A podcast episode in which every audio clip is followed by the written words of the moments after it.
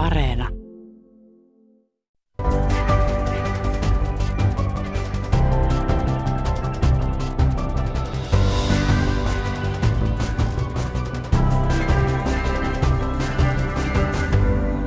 Tervetuloa Yle Radio 1 Kulttuuri lähetykseen.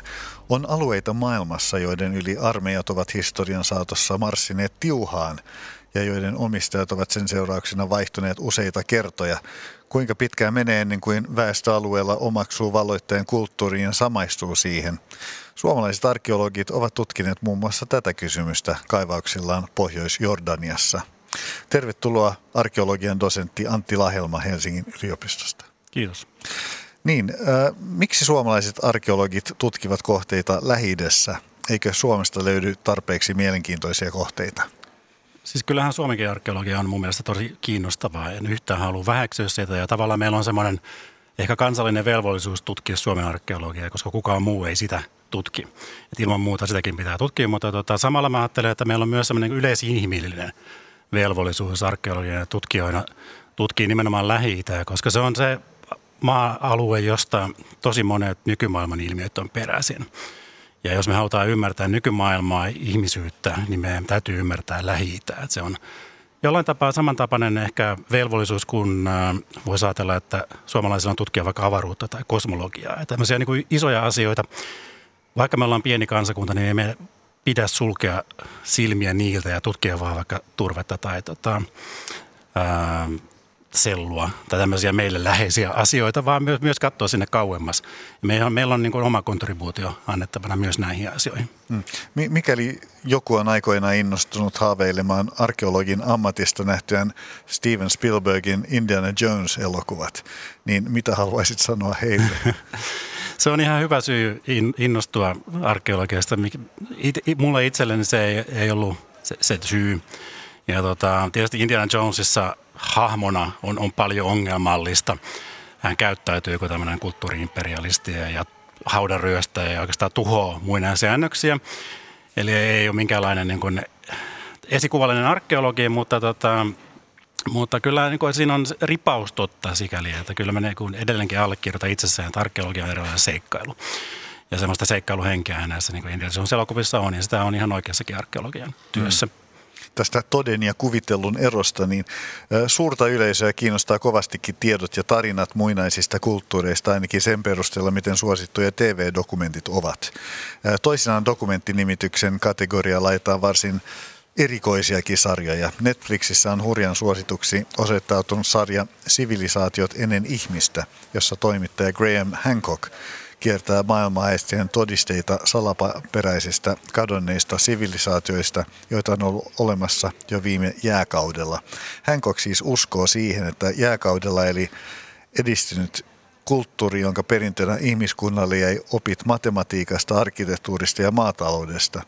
Hancockin mukaan sivilisaatio tuhoutui 12 000 vuotta sitten suuressa tulvassa meteoriitin iskeytyessä maapallolle.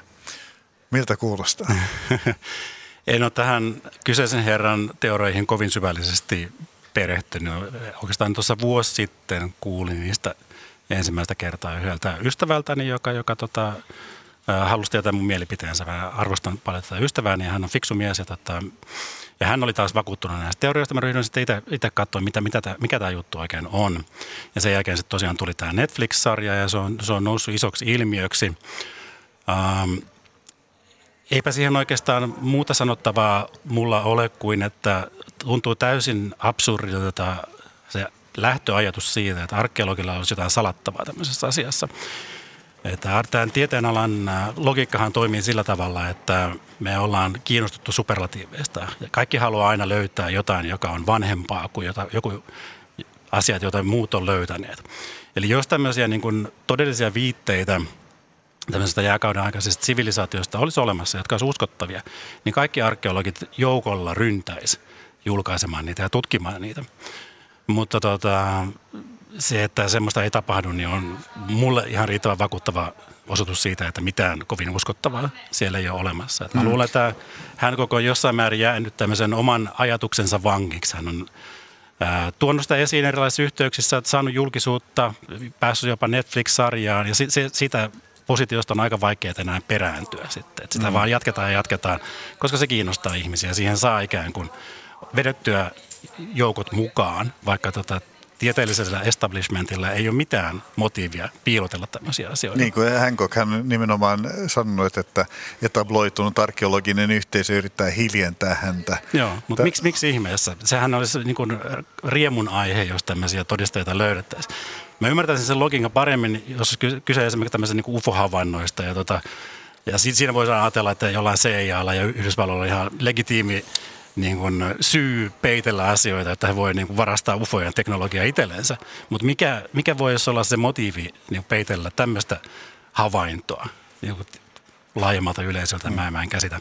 Mutta mennään me kuule todelliseen arkeologiaan sitten seuraavaksi. Eli historian tutkimuksessa käsittääkseni aikoinaan keskityttiin ikään kuin yhteen sivilisaation kerralla. Mutta tämä on niin kuin muuttunut vai? No näin on joo. Tota, historiahan pitkään oli sellaista, että tosiaan äh, fokusoitiin aika paljon vuosilukuihin ja valtakuntiin ja taisteluihin ja tämmöisiin ikään kuin hetkellisiin ilmiöihin, jotka tapahtuu tietyssä paikassa tiettynä aikana.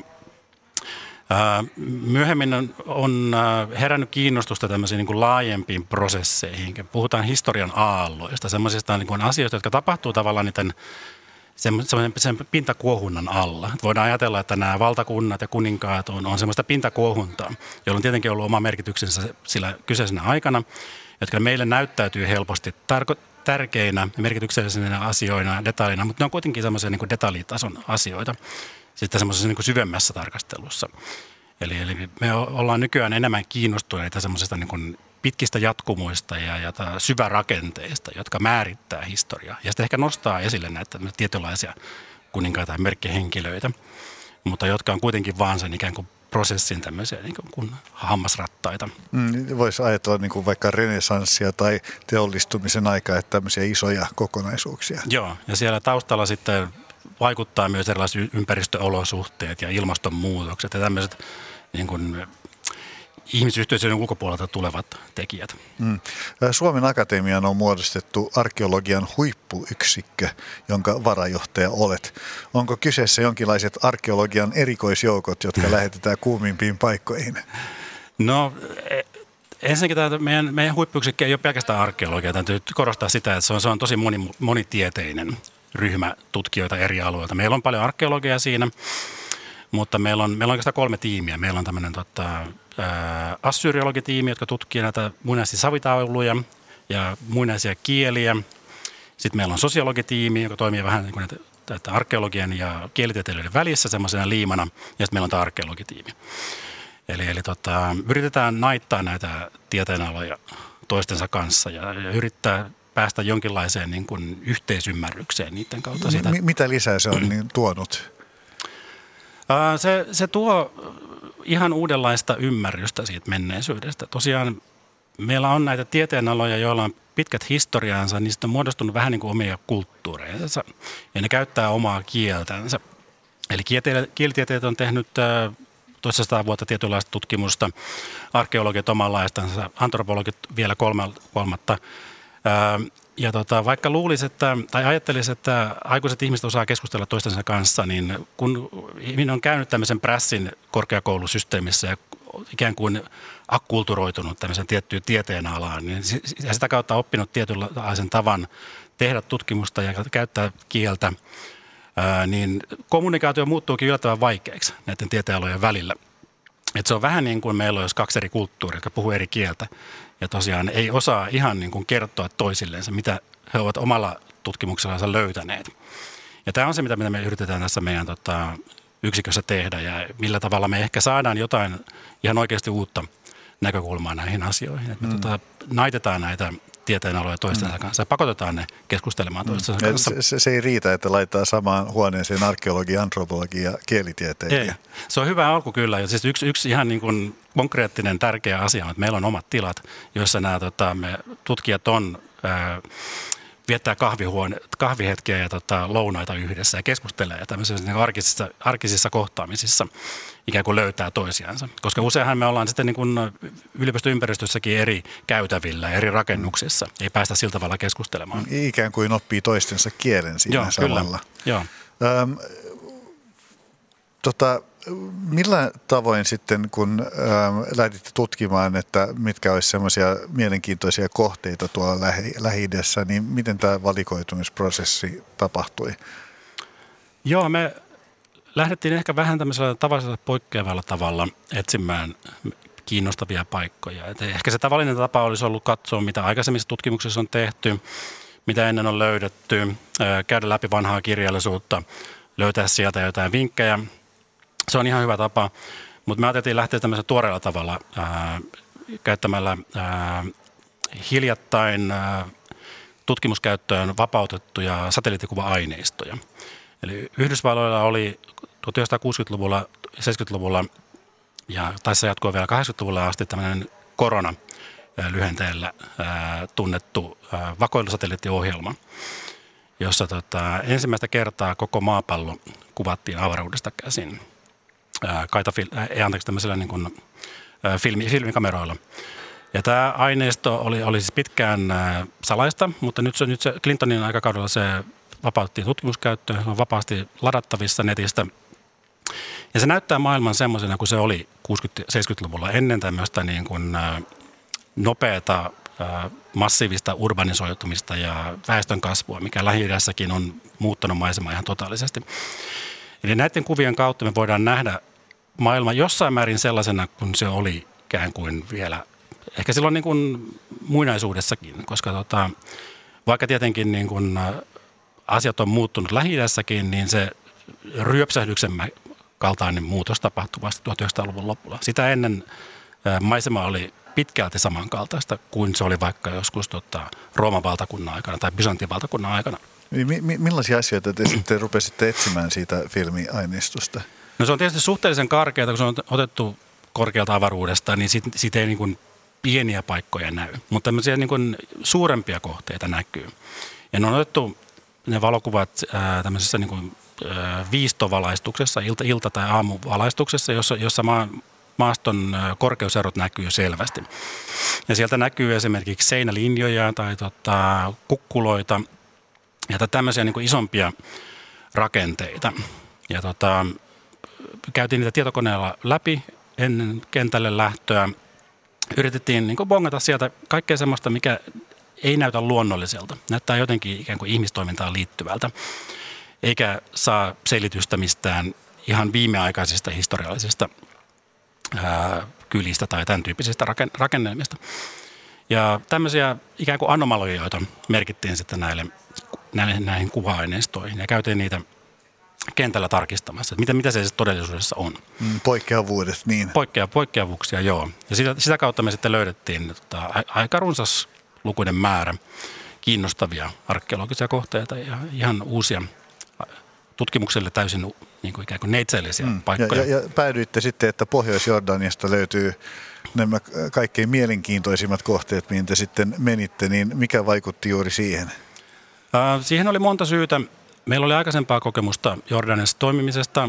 Siellä meillä on äh, ollut edellinen, edeltävä huippuyksikkö, siis näillä huippuyksiköillä on jo jonkin verran historiaa Helsingin yliopistossa, jossa tätä lähi aluetta on tutkittu. Äh, me oltiin aikaisemmin toimittu Petrassa, Etelä-Jordaniassa. Se oli meille tuttu alue.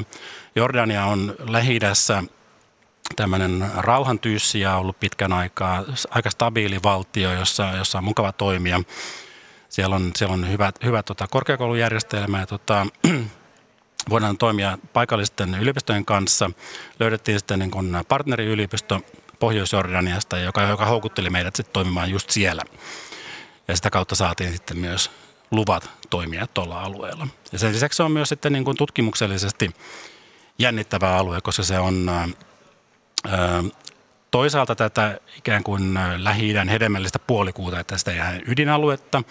Ja sitten toisaalta se on joissain historian vaiheessa ollut myös vähän periferisempää aluetta. Välillä ikään kuin valtakeskus on siirtynyt sinne Mesopotamiaan, kaksoisvirtaan maahan ja välillä taas palannut lännemmäs tänne tota Levantin alueelle. Et se on ikään kuin vaihdellut näitä mm. tota, sen alueen ikään kuin onni historian saatossa. Mm. Ketkä kaikki vallottajat on marssineet sen läpi? Melkein kaikki kuviteltavissa olevat. Siellä on, siellä on liikkuneet tota, egyptiläiset, siellä on liikkuneet assyrialaiset, babylonialaiset, kreikkalaiset on tulleet siellä Aleksanteri Suuren jouk- joukolla ja tota, sen jälkeen hellenistiset kuningaskunnat, sitten roomalaiset vallotti sen myöhemmin, sitten tietenkin tota, se muuttui bysanttilaiseksi kaudeksi ja sitten tuli islamilaiset, arabivallottajat ja niin poispäin. Se on, se, on, se on nähnyt monta imperiumia tämä alue. Mm.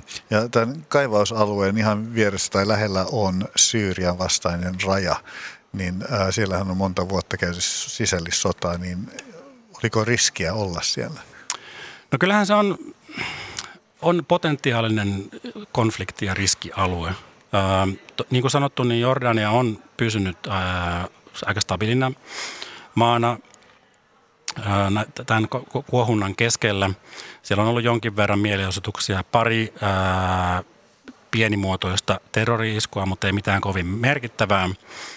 Mutta pinnan alla siellä kyllä kuohuu, että sinne on tullut valtavasti pakolaisia sekä Syyriasta että Irakista ja tietysti aikaisemmin vielä Palestiinasta. Eli, eli paikalliset jordanialaiset on jääneet omassa maassansa itse asiassa vähemmistöön, mikä tietenkin niin kuin aiheuttaa paljon, paljon tota ristivetoa siinä yhteiskunnassa. Ää, mut, ja, mutta toistaiseksi tosiaan niin kun, kuningashuone on, on pysynyt kohtuullisen suosittuna. Se on onnistunut pitää sen valtion ää, tota, ää, pahimmista karikoista ää, poissa. Jordanilla on kohtuullisen hyvät välit Israeliin harvinaisena esimerkkinä näistä tota, arabivaltioista ja, tota, ja USA. Se on aika hyvin luovinnut siinä, mm. siinä karikossa. Mutta kyllä ennen kuin me lähdettiin sinne, niin tietenkin oltiin vähän huolissaan, että mitä tämä tilanne meille mahdollisesti tarkoittaa. tota, äh, oltiin yhteydessä suomalaisen sotilasattacheaan, joka antoi meille sisäpiirin tietoa siitä, että minkälaisia turvallisuusriskejä siellä on. Mutta sittenhän itse asiassa tota, ne riskit osoittautui toisenlaisiksi, että ei, ei, ei tullut sotia eikä, eikä vallankumouksia terrorismia, vaan tuli sitten koronapandemia, joka, joka pisti meille tota, kapuloita rattaisiin. Että se, se vei meiltä kaksi vuotta mm. tutkimusajasta. Mm. Se on kuitenkin herkkää aluetta, se raja-alue siinä, niin ää, ähm, epäilivätkö Jordanian viranomaiset teidän tarkoitusperiänne? Varmaan jossain määrin kyllä joo. Ja tota, meidän piti toimittaa sinne jokaiselta kenttätyöhön osallistujalta tämmöinen niin kuin turvallisuusluokitus. Et me, me, me lähetettiin kaikki henkilötiedot, että heistä, meistä tehtiin ensin tämmöiset viralliset paperit, ja tota, jotka piti hyväksyttää. Ja, tota, ja yksi erikoisuus tietysti liittyy siihen, että me haluttiin käyttää meidän tutkimuksessa droneja, eli, eli tämmöistä niin kuin pienoiskopteria ottaa kuvia – ilmasta sitä käsin. Se on tosi hyödyllinen vapuvälinen arkeologiassa, mutta voi kuvitella, että tällä raja-alueella, missä on armeija ja siellä, tukikohtia siellä sun täällä, niin se on aika, aika tota, ää, tiukasti rajoitettua. Me loppujen saatiin luvat, mutta meillä piti olla siellä armeijan edustajia koko ajan paikalla silloin, kun meillä oli tämä drone käytössä.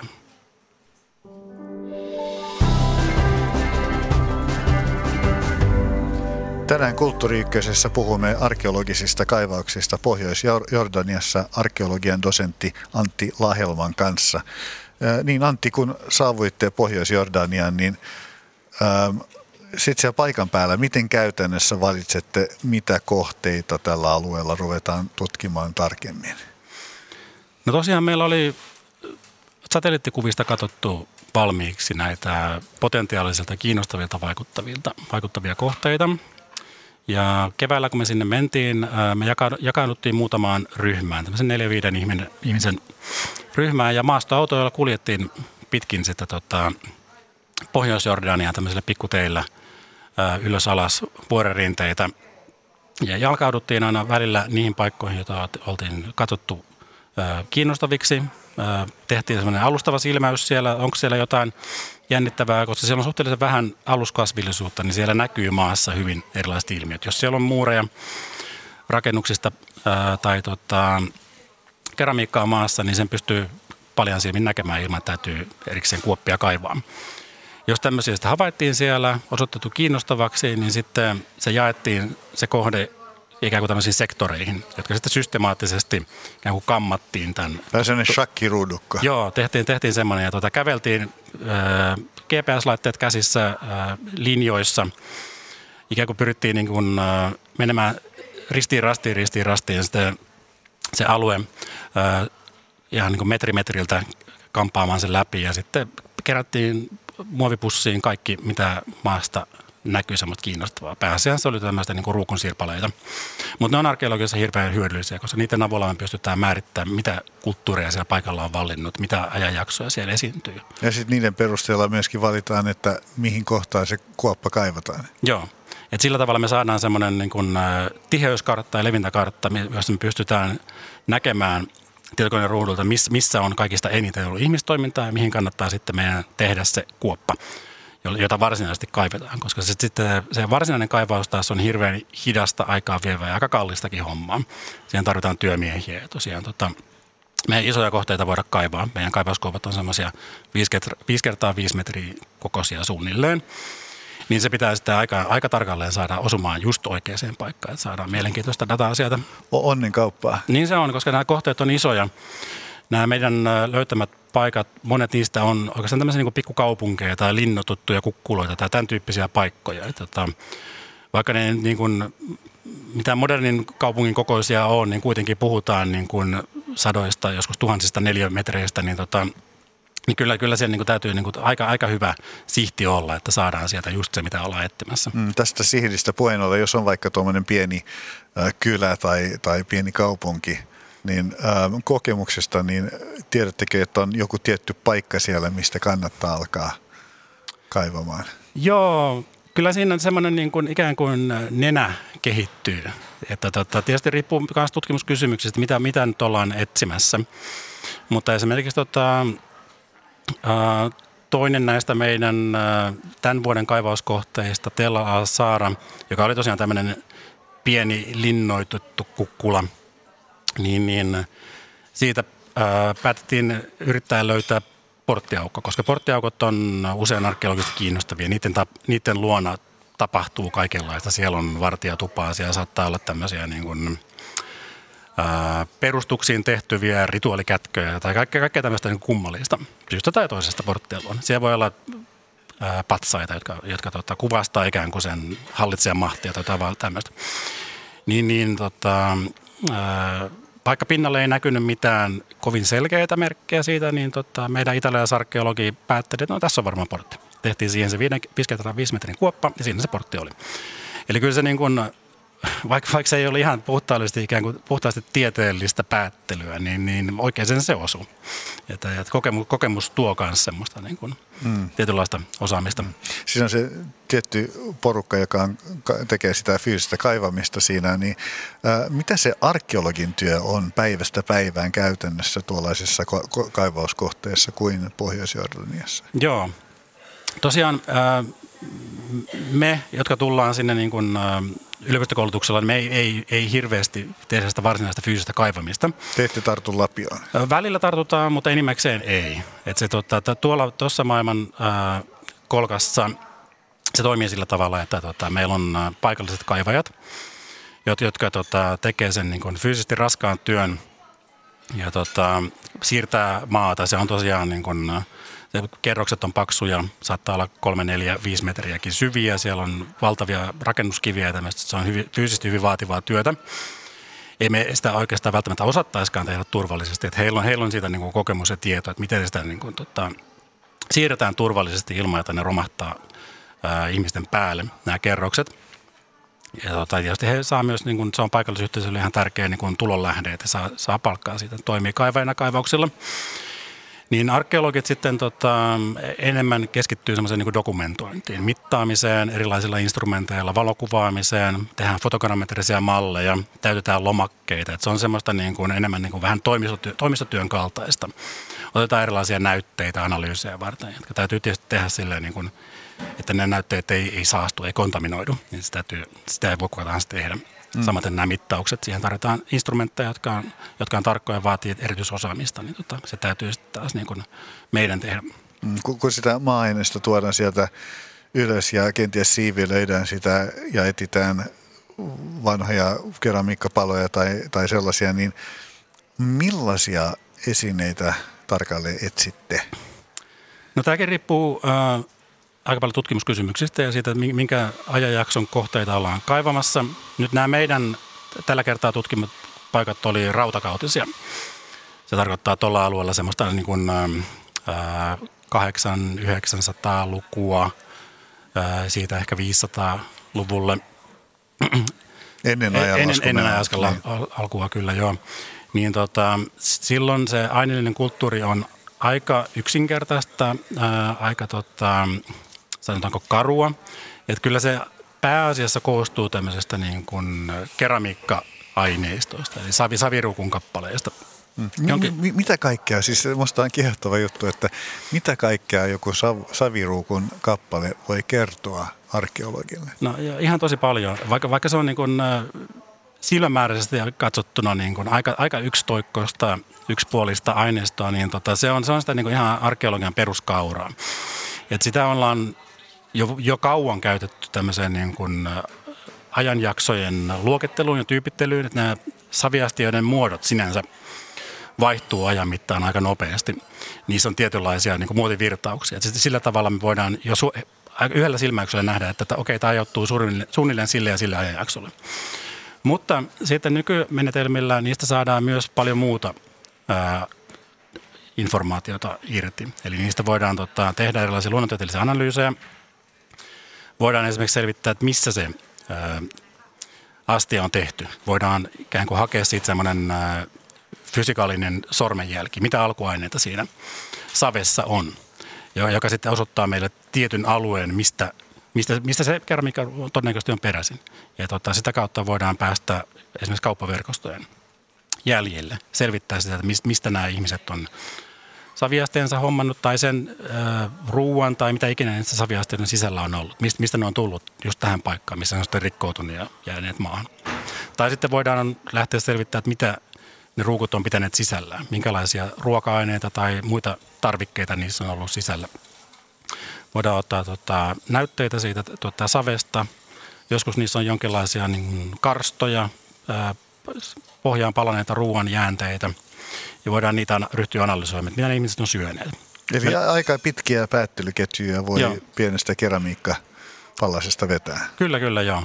Ja tosiaan ei, ei ne kaikki aina ole ruoka-astioita. Me löydettiin myös esimerkiksi suitsukeastioita sieltä. Ja niistä joistakin oli, oli sitten muinaista suitsukettakin jäljellä. Otettiin niistä myös näytteitä. Ja se oli kiinnostavaa nähdä, miten ne on polttaneet siellä. Millä ne on, koska ne on sekin kertoo meille jotain siitä ympäristöstä, missä nämä ihmiset on asunut. Siellä luultavasti haistuu aika pahalle. Siellä, siellä on ollut niin sanotusti paskaa. että tota, kun ollaan kotiläinen kanssa asuttu ja tota, minkälaista viemäröintijärjestelmää ei ollut, niin tota, ympäristö on, on, on luultavasti ollut kuumassa ilmastossa vielä niin kuin tosiaan aika, aika tota, niin kuin, ää, tota, mielenkiintoinen hajuma, hajumaailmalta, niin on käytetty paljon suitsukkeita. Mm. Ja kun vallottajia siellä on kulkenut ristiin rastiin, niin ää, miten paljon näkyy konfliktin jälkiä? Ää, Kyllä niitä on. Ja tosiaan monet näistä paikoista, oikeastaan kaikki mitä me löydettiin, niin on linnotettuja kohteita. Eli ne on, on kukkulan lailla sijainneita paikkoja, jossa on, jossa on tiiviisti asuttu ja ne on muurien ympyröimiä. Se on ollut aika semmoista niin kuin väkivallan leivaamaa, sanotaan se, se ympäristö, missä, missä ollaan asuttu. Ja tota, et tietysti, tietyssä mielessä niin kun lähi ei, ei ole mitään uutta auringon alla. Et siellä, siellä on ollut jo tuhansia vuosia sitten ää, elämä aika tämmöistä niin kun, konfliktien värittämää. Tota, meidän kaivauksissa me ei lähdetty varsinaisesti sellaisia ää, merkkejä nyt etsimään. Ää, mahdollisia tuhokerroksia näissä tota, kaivauksissa kyllä tuli vastaan. Ää, johtuuko ne sitten vallotuksista vai mistä, niin pahan paha sanoa.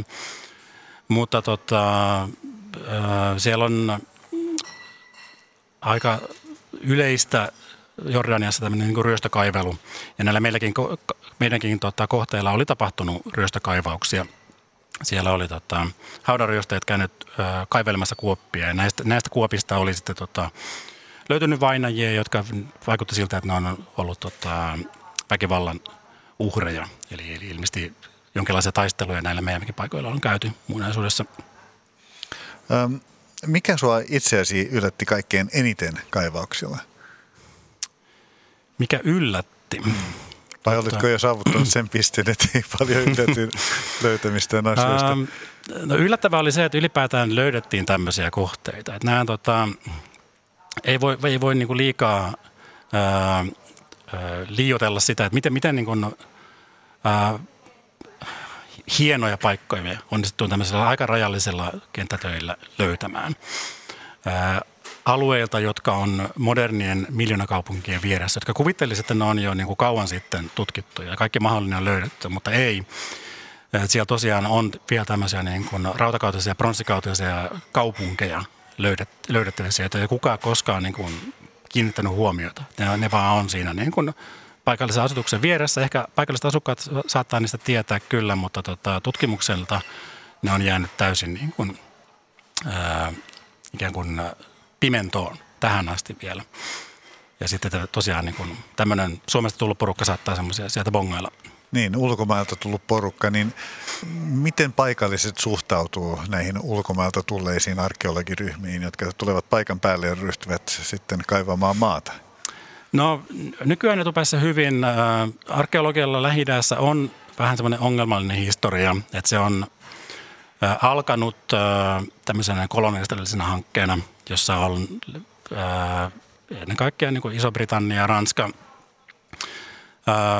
alistaneet lähi maita ja tota, sitten osana tavallaan sitä niin kuin, kulttuurista alistamisprosessia myös, myös sitten toteuttanut näitä arkeologisia kaivauksia, kaivannut esiin aarteita ja vienyt niitä sitten niin Louvreen ja British Museumiin esille.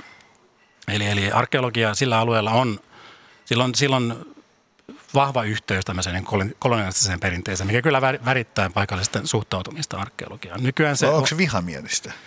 En sanoisi, että se on nykyään vihamielistä, mutta ehkä sitä ei myöskään niin kuin koeta samalla tavalla omaksi kuin voisi kuvitella. Että ihmiset, jordanilaisen historiakäsityksen ei oikein sisälly se, että nämä muinaiset imperiumit, assyrialaiset, babylonialaiset ja hellenistiset kuningaskunnat olisi heidän omaa historiaa vaan he, he ajattelevat, että he on äh, suhteellisen äskettäin tulleiden heimojen jälkeläisiä ja nämä on sitten jotain muuta, mitä, mitä, mistä länsimaiset on kiinnostuneita. Ja se on ihan, ihan kiva ja hyvä niin kauan, kun se tuo heille rahaa. Eli se tuo turisteja ja, tota, ja myös näitä arkeologeja, jotka sitten palkkaa työntekijöitä. Ja kaikki se nähdään niin kuin, kyllä periaatteessa ihan positiivisena, mutta sitä ei samalla tavalla koeta omaksi kuin me esimerkiksi koetaan ehkä meidän oma arkeologinen kulttuuriperintö omaksi. Mm.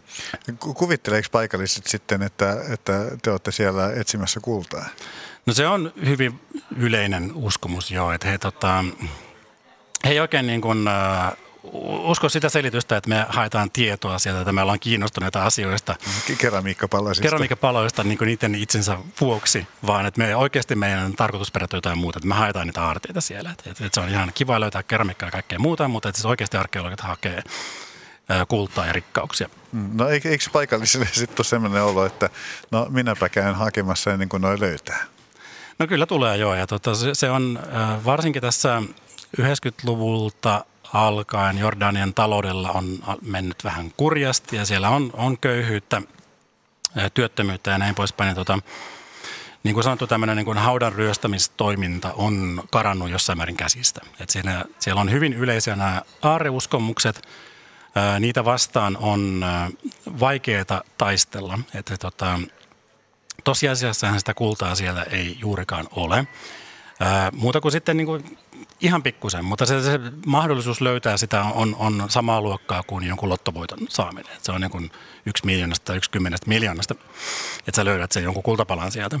Ja mutta, kuitenkin aarteiden löytämisestä liikkuu hurjia tarinoita juu, siellä. siellä liikkuu hurjia tarinoita ja vähän varmaan samalla tavalla kuin lottovoittajista kerrotut tarinat niin kuin ruokkii sitä niin kuin lottoamisperinnettä meillä. Et siinä on semmoinen samanlainen jonkinlainen semmoinen pieni epätoivon logiikka. Eli, eli tota, joku joskus on löytänyt jotain ja sitten se, se motivoi näitä ihmisiä etsimään ää, epätoivon vimmalla, kaivaa siis valtavia kuoppia. Ne saattaa olla niin niitä viisi metriä syviä kuoppia, jotka on hengenvaarallisia kaivaa. Ja silti niitä ilmestyy sinne kun sieniä sateella, eikä niistä varmasti löydy juuri mitään muuta kuin niitä keramiikka-astioita. Mutta sitten semmoista keramiikka-astioista saattaa saada parikymmentä tai 50 dinaaria joltain mu- tota, ää, antiikkikauppiaalta, niin sitten se kuitenkin ruokkii semmoista, että ehkä seuraavalla kerralla mä löydänkin sen kulta-aarteen ja sitten jatkaa ja jatkaa. Ja vähän semmoisia mystisiäkin tarinoita voi, voi liikkua näistä, näistä tota, aarteen etsimisoperaatioista. Joo, siihen, siihen liittyy tämmöistä yleismaailmallista folklorea, että, tota, että siellä on, on ginnit, jotka tota, vartioi niitä, tämmöiset henkiolennot ja tota, ää, aarteet löytyy aina tämmöisissä jossain jonkinlaisissa hopeapadoissa tämmöisissä ja sitten tota, usein, usein ne katoaa sitten just sillä silmän hetkellä joku, joku raukka on semmoisen löytänyt hirveän työn jälkeen ja käy teellä jossain sillä aikaa, puff, niin kuin aare onkin kadonnut.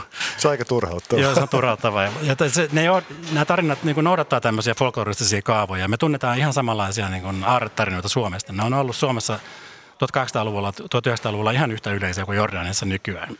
Meillä on myös kerrottu virvatulista ja tota, kirkon kelloista, jotka tota, jotain haudottu järven pohjiin ja tota, erilaisista isovehän aikaisista tota, hopeakätköistä ja ties mistä. Mm. Mutta mut kun tilanne on kerta tämä, niin äh, silloin kun arkeologit tulevat, silloin kun te tulette paikan päälle ja olette valinneet, että hei, ruvetaan kaivaa tosta, että toi on tosi mielenkiintoinen kohde, että sieltä voi löytyä jotain kivaa, niin eikö niin kuin saman logiikan mukaan te riskeeraatte sen arvokkaan kohteen, koska kun paikalliset mm. näkee, että te kaivatte siellä, niin heti kun te olette poissa, niin wam, sinnehän ne suuntaa. Näin se on. Sille ei oikein voi mitään. Se on toisaalta sitten äh, luultavasti nämä kohteet tuhoutuisi joka tapauksessa, vaikka me ei mentäisi sinne, koska se on, niin kuin sanottu, lähtenyt vähän käsistä tämä, tämä kaivaminen. Että sitä tota, tapahtuu ihan riippumatta siitä, että toimiiko arkeologit siellä vai ei. Kyllähän se myös sitten tosiaan houkuttaa paikalle ryöstökaiveja, koska he menee sinne, missä, missä he ajattelee, että, niin kuin, että niissä paikoissa, mistä arkeologit on kiinnostuneita, niin sit se logiikka on, että siellä varmaan sitä kultaa sitten on. Hmm. Joihinkin näihin kohteisiin me ollaan saatu paikalliselta museovirastolta palkatut vartijat vart, vahtimaan heitä, mutta ei sekään mikään tosiaan tota, tae sille ole, että, että ne säilyisi. Että kyllä se on vähän semmoista niin kuin taistelua aikaa vastaan siellä, siellä, siellä tota, että nyt meidän täytyy oikeastaan niin kuin pelastaa se, mikä on pelastettavissa, koska tota, kyllä se kovaa vauhtia tuhoutuu, se mm. arkeologinen kulttuuriperintö siellä. Niin, mitäs luulet, kuinka, siis tämä on mahdoton kysymys, mm. mutta mitäs luulet, kuinka paljon arkeologisesti äärettömän arvokasta on päässytkään tuhoutumaan näiden haudanryöstäjien sun muiden käsissä? Voi mahdoton sanoa, mutta mm. tota, valtava määrä. Kyllä se, tota, kyllä sitä, kyllä sitä niin kuin, se, se, joista, näistä ilmakuvista, satelliittikuvista näkyy kohteita, jotka on ikään kuin olisi niin kuin, pommituksen jäljiltä. Että siellä on kuoppa kuopan vieressä, saattaa olla satoja tuhansia kuoppia, jotka on, tota, näyttää ilmasta katsoen ihan kuin sitä olisi pommitettu, mutta ne on haudaryöstäjien tota, kaivamia. Eli ne kohteet on pääasiassa täysin tuhoutuneita. Mm. Mitä pystyisi tekemään ehkäistääkseen tämmöistä tuhoa?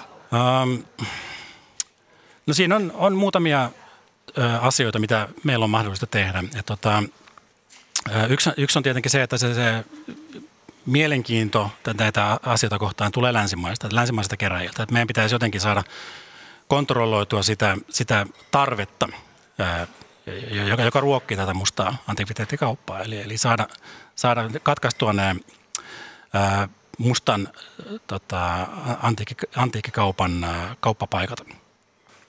Ja sitten valistustyö, eli, eli tota, ää, me voidaan yrittää kertoa näille paikallisille asukkaille siitä, että mitä, mitä nämä kohteet on, minkälaista tietoa niistä on saatavilla, millä tavalla ne liittyy heidän omaan historiaan. Vaikka tosiaan jordanilaiset ei, ei sillä tavalla miellä että nämä paikat olisi heidän omiansa, niin tosiasiassa nämä kreikkalaiset, babylonialaiset, astyrialaiset, kaikki nämä muinaiskansat, jotka siellä on kulkeneet, on, on sulautuneet sen alueen väestöön ja he, he, on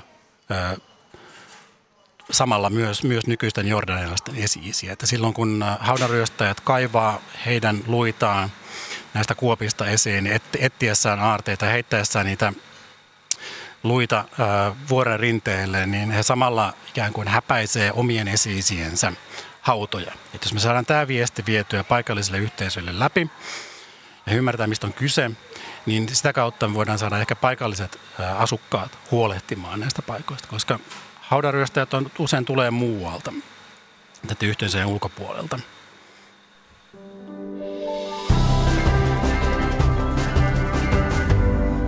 Tänään kulttuuri puhumme arkeologisista kaivauksista Pohjois-Jordaniassa arkeologian dosentti Antti Lahelman kanssa. Yksi kysymys, mihin haette vastausta on, miten ihmisten identiteetti rakentui eri puolilla aluetta ja miten se muuttui ajan saatossa. Mitä tutkimuksen kannalta merkittävää tai jopa ratkaisevaa löysitte kaivauskohteista? Um, nyt täytyy sanoa, että meidän kaivaukset tosiaan lopput vasta tuossa lokakuun lopussa. Ja me keskityttiin näissä kaivauksissa hakemaan mahdollisimman paljon erilaisia näytteitä luonnontieteellisiä analyysejä varten. Meillä ei ole sellaisia resursseja kaivaa kokonaisia kaupunkeja tai temppeleitä, niin kuin vaikka amerikkalaisilla ja saksalaisilla projekteilla on, jotka on kymmeniä vuosia toiminut tuolla alueella ja tosiaan toimii miljoonan budjeteilla, pystyy ikään kuin kokonaisia kohteita kaivamaan. Meidän täytyy rajoittaa meidän tutkimuskysymykset ja kaivaukset aika, aika tämmöisiin niin kuin pieniin, tarkasti suunnattuihin asioihin. Ja me päätettiin käyttää niitä, sitä osaamista, mikä meillä on, joka liittyy esimerkiksi erilaisten luonnontieteellisten menetelmien käyttöön arkeologiassa. Se on, se on korkealla tasolla Helsingin yliopistossa. Ja me tota, voidaan sitä kautta saada sellaista tietoa, mitä lähi arkeologiassa ei kovin paljon vielä tähän asti ollut saatavilla. Mutta tosiaan meidän näytteet on, on nyt, nyt tätä haastattelua pidettäessä vielä edelleen Jordaniassa. Odotetaan niitä saapumista Suomeen. Eli, eli tutkimus on siinä suhteessa vielä ihan alussa. Mitä kaikkea me saadaan niistä irti, mä en, mä en pysty sanomaan siitä vielä kovin paljon, mutta periaatteessa me päästään niiden kautta semmoiseen niin arkielämän ilmiöihin. Ja, ja, tota... ja, ja pääsitte myöskin vähän voisi sanoa tavallaan kurkistamaan sen aikaisen ihmisen pään sisälle myöskin, että millä tavalla hän tunsi tai, tai, tai ymmärsi asioita. Ää, toi kuulostaa aika hurjalta, että mistä me oikeasti tiedämme, mitä sen ajan ihminen mietti. Joo, se, se, se on se, niin se päämäärä meillä, että semmoinen niin mikrotason tarkastelu. Että totta, tosiaan niitä, Eikö se ole melkein mahdotonta? No vaikeaa se on, mutta en sanoisi, että mahdotonta. Että jos me päästään niin kuin, ikään kuin selvittämään sellaisia niin kuin valintoja, mitä ihmiset on tehneet. Että, että asioita voi tehdä kulttuurissa miljoonalla eri tavalla. Mutta silti kulttuurit aina rajoittuu tekemään niitä tietyllä tavalla, valitsemaan ja painottamaan tiettyjä asioita. Ja e- esimerkiksi? No esimerkiksi äh, erilaiset teknologiat, miten tota, vaikka keramiikka-astia on, on tehty – Eli samanlaiseen lopputulokseen voi päästä eri tavoilla, mutta sitten on kuitenkin valittu tietyt tavat. Ja me voidaan siitä keramiikka-aineistosta määritellä ne valinnat, mitä ihmiset on tehneet, kun ne on päättynyt tietynlaisiin teknologioihin. Ja ne on luultavasti olleet erilaisia aina eri yhteisöissä, että tota, tietty kulttuuri on tehnyt asiat tietyllä tavalla ja toiset toisella tavalla. Ja siinä ei ole mitään oikeastaan sellaista niin kuin rationaalista syytä, että toinen olisi parempi kuin toinen, vaan ne on vain erilaisia. Ja sitä kautta me voidaan niin kuin lähteä ikään kuin jotenkin hahmottelemaan sitä, että millä, mitä tätä, millä tavalla tietyt, tietty porukka on ajatellut versus joku toinen porukka ajatellut. Että mitä, minkälaisia valintoja ne on tehnyt näissä teknologioissa. Tai sitten miten ne on niin kuin ilmaisseet vaikka identiteettiä. Jotkut ryhmät on saattaneet tietyissä tilanteissa pitää tärkeänä ilmaista omaa identiteettiä, vaikka sen keramikan koristelun kautta.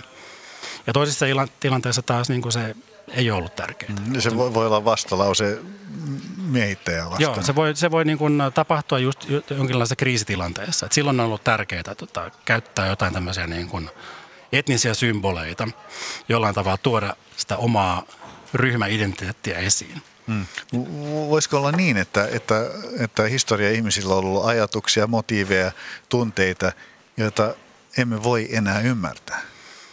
Äh, on toki mahdollista, joo näin. Et, tota, ja ja mis, ei, ei pidä niin kuin sortua semmoiseen niin kuin historian ähm, ikään kuin tuttavallistamiseen. Et me me niin kuin helposti ajatellaan, että he oli samanlaisia kuin me ajatusmaailmalta. He vaan pukeutu eri tavalla. Mutta mut kyllä mä uskon siihen, että nämä, nämä ihmiset on, on myös ajatellut joillain tavalla niin kuin fundamentaalisesti eri tavalla. Että heidän niin kuin, ajatusmaailma on, niin kuin, on rakentunut ää, eri tavalla. Että ne on pohjautunut erilaisiin oletuksiin, vaikka niin kuin ontologisesta, mitkä asiat on vaikka tietoisia ja mitkä ei ole. He on saattanut olla ihan täysin toisenlaisia heillä kuin, heillä kuin meillä. Miten, miten he on su, suhtautuneet vaikka eläimiin tai, tai, tai jumaluuksiin tai tämmöisiin asioihin, jotka, jotka me, ei meidän todellisuudessa enää ole samalla tavalla, samalla tavalla niin kuin merkittäviä niin tota, kyllä, kyllä se niin kuin, jo, jollain tapaa niin kuin on vieras maailma. Mm. Sitäkään ei pidä liiotella, mutta tota, ei, ei myöskään niin kuin yrittää niin kuin lukea sitä ikään kuin äh, vähän eri tavalla. Jonkinlainen sellainen teatterina, jossa ihmiset on, on nykyihmisiä, mutta pukeutuu eri tavalla. Mm. Onko se tavallaan arkeologiassa semmoinen, arkeologiassa semmoinen uusi suunta, että, että enemmän kuin katsotaan niitä – hienoja temppeliraunioita, niin yritetään katsoa ihmisen sisään. Joo, kyllä semmoista niin kuin kognitiivisesta arkeologiasta on puhuttu viime aikoina aika paljon. Että tota, just, just sitä, että tota, yritetään jotenkin hahmotella sitä, että miten ihmiset on uh, ajatelleet menneisyydessä, minkälaisia just vaikka valintoja ne on tehneet, erilaisia asioita päättäessään. Ja tota, lähi tapauksessa meillä on apuna se, että meillä on sitä kirjallista aineistoa aika paljon.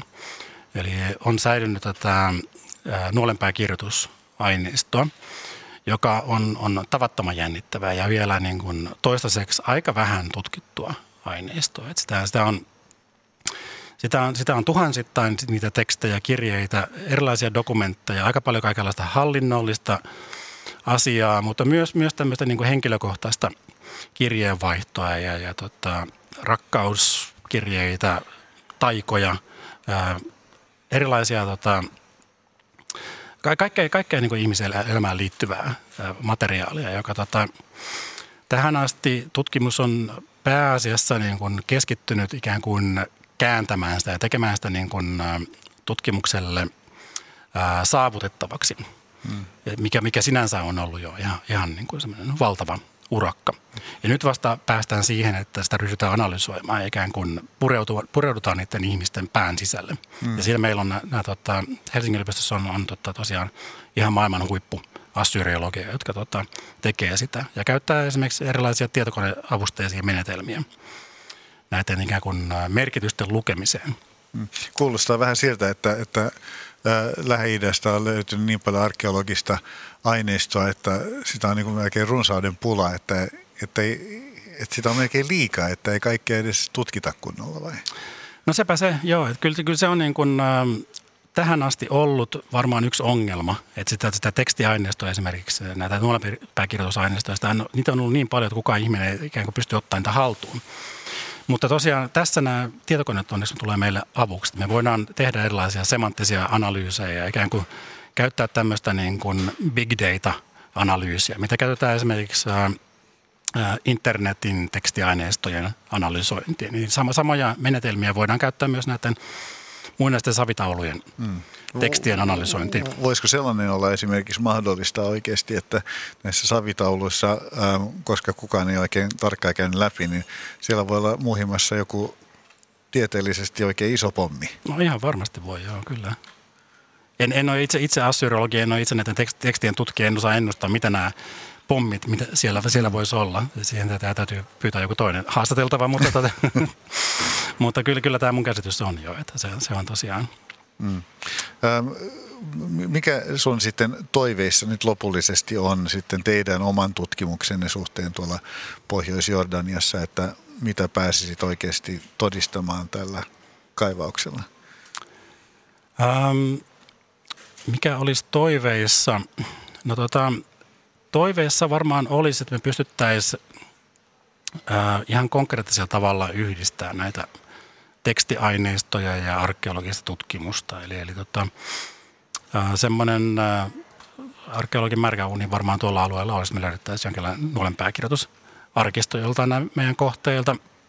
Se, se olisi hienoa, että jos me, jos me saataisiin sitä kautta tuotua semmoista niin uutta tekstiaineistoa tuolle alueelle, pohjois joka on ää, kuitenkin ää, melko heikosti tunnettua. Nämä nuolenpääkirjoitusaineistot, ne, ne painottuu sinne sydinalueelle – kaksoisvirtaamaan. Mutta jos me saataisiin ton, tonne tuotua lisää valoa. Ja meidän, meidän tota, kevään tutkimuksessa me löydettiin äh, sieltä yksi armeankielinen kirjoitus, joka oli kaiverrettu keramiikan palaa. Että meillä, on, meillä on toivoa löytää lisääkin tämän tyyppistä aineistoa sieltä. Ja, ja toivoa siitä, että sitten jos löytyisi, niin löytyisi myöskin ihmiset, joilla olisi aikaa tutkia niitä kunnolla. Kyllä, joo. Tässä lähetyksessä olemme puhuneet arkeologian dosentti Antti Lahelman tiimin kaivauksista Pohjois-Jordaniassa. Kiitos paljon haastattelusta. Lahelma tutki siis, miten ihmisen identiteetti rakentui ja muuttui muinaisissa imperiumeissa. Tämän ohjelman äänitarkkailijana on ollut Jarno Valkonen ja tuottajana Olli Kangassalo. Minä, Niklas Vankke, juonsin tänään. Ohjelma on tuota pikaa kuultavissa myös Yle Areenassa ja sieltä löytyvät myös muut Kulttuuri lähetykset. Kiitos kun kuuntelit tänään.